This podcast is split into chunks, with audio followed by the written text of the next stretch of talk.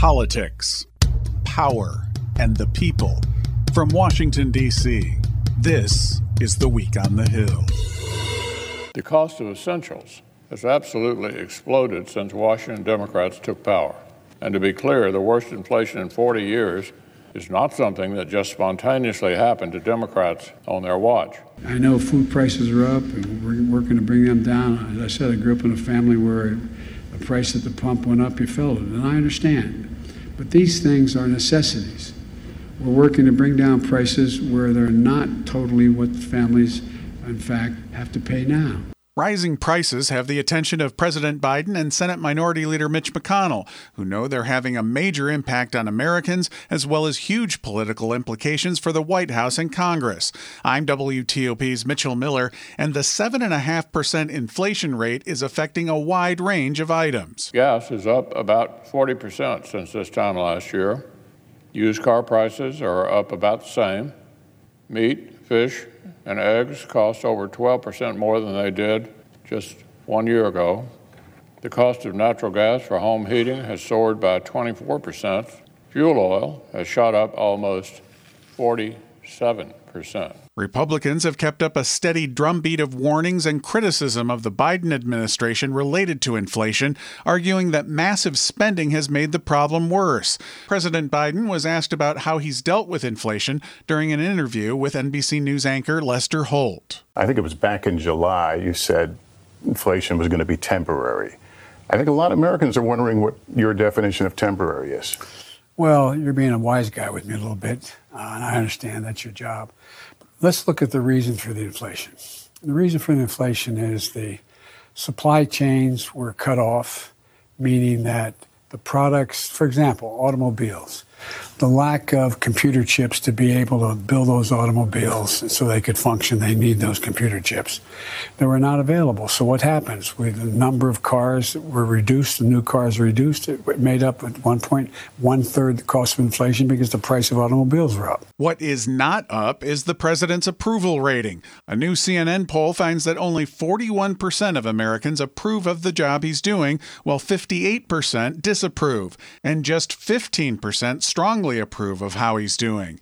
Congressional Democrats know that spells trouble for the midterm elections. They're hoping things will start to change in the coming months. Virginia Senator Tim Kaine, who acknowledges he's sometimes chided by colleagues for being an optimist, has this view. I think a good chunk of inflation is still related to supply chain disruptions that have been caused by this pandemic, and that's shrinking production. It's making production of some basic goods and services harder. So I do think that some of the inflation is based upon this most extreme public health event that we've been living through. I believe, based on the numbers that I'm seeing, that we won't be past COVID in the spring, but I think we're going to be living with COVID with our lives returning to much more normality by the spring. And I think that's going to help us on the inflation side because I think the supply chain will reorient as we are moving now more back to normal. Whether that happens remains to be seen. But with regard to the issue of the pandemic, congressional Democrats appear to be much more open than they've been in the past to lifting mask mandates and trying to get the country back to some sense of normalcy.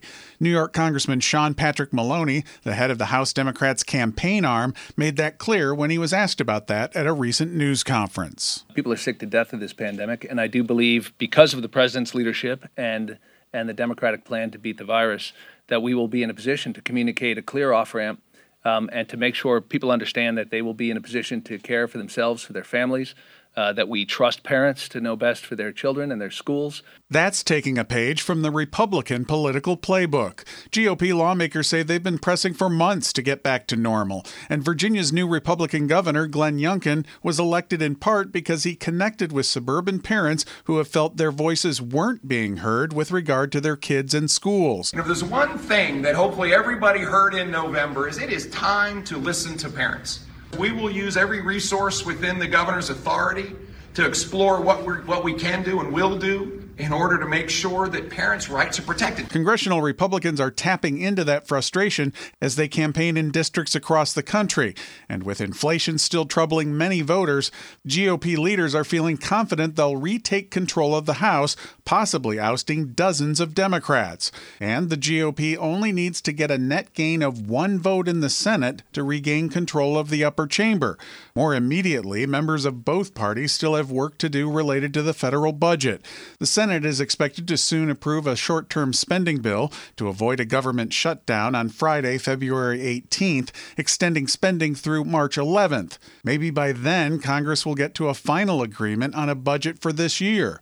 That would be helpful since the fiscal year actually started more than four months ago. I'm WTOP's Mitchell Miller, and this is The Week on the Hill. To be your best every day, you need proven quality sleep every night.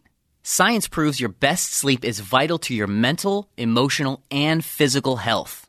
And that's where the sleep number bed comes in. And let me tell you, ever since I've had it, my sleep IQ score is just going higher and higher. And did you know 8 out of 10 couples say that one of them sleeps too hot or too cold? Science tells us regulating your sleep temperature leads to higher quality sleep. For many couples, temperature struggles are a real challenge. So here are some tips to help you both sleep just right. Look for beds designed with temperature benefits, such as the new Sleep Number Climate 360 smart bed that actively warms and cools each side so you both sleep blissfully comfortable. And now save 40% on the Sleep Number 360 Special Edition smart bed, plus special financing for a limited time. Only at Sleep Number stores or sleepnumber.com slash podcast one. Sleep Number, the official sleep and wellness partner of the National Football League. Subject to credit approval, minimum monthly payments required. See sleepnumber.com for details.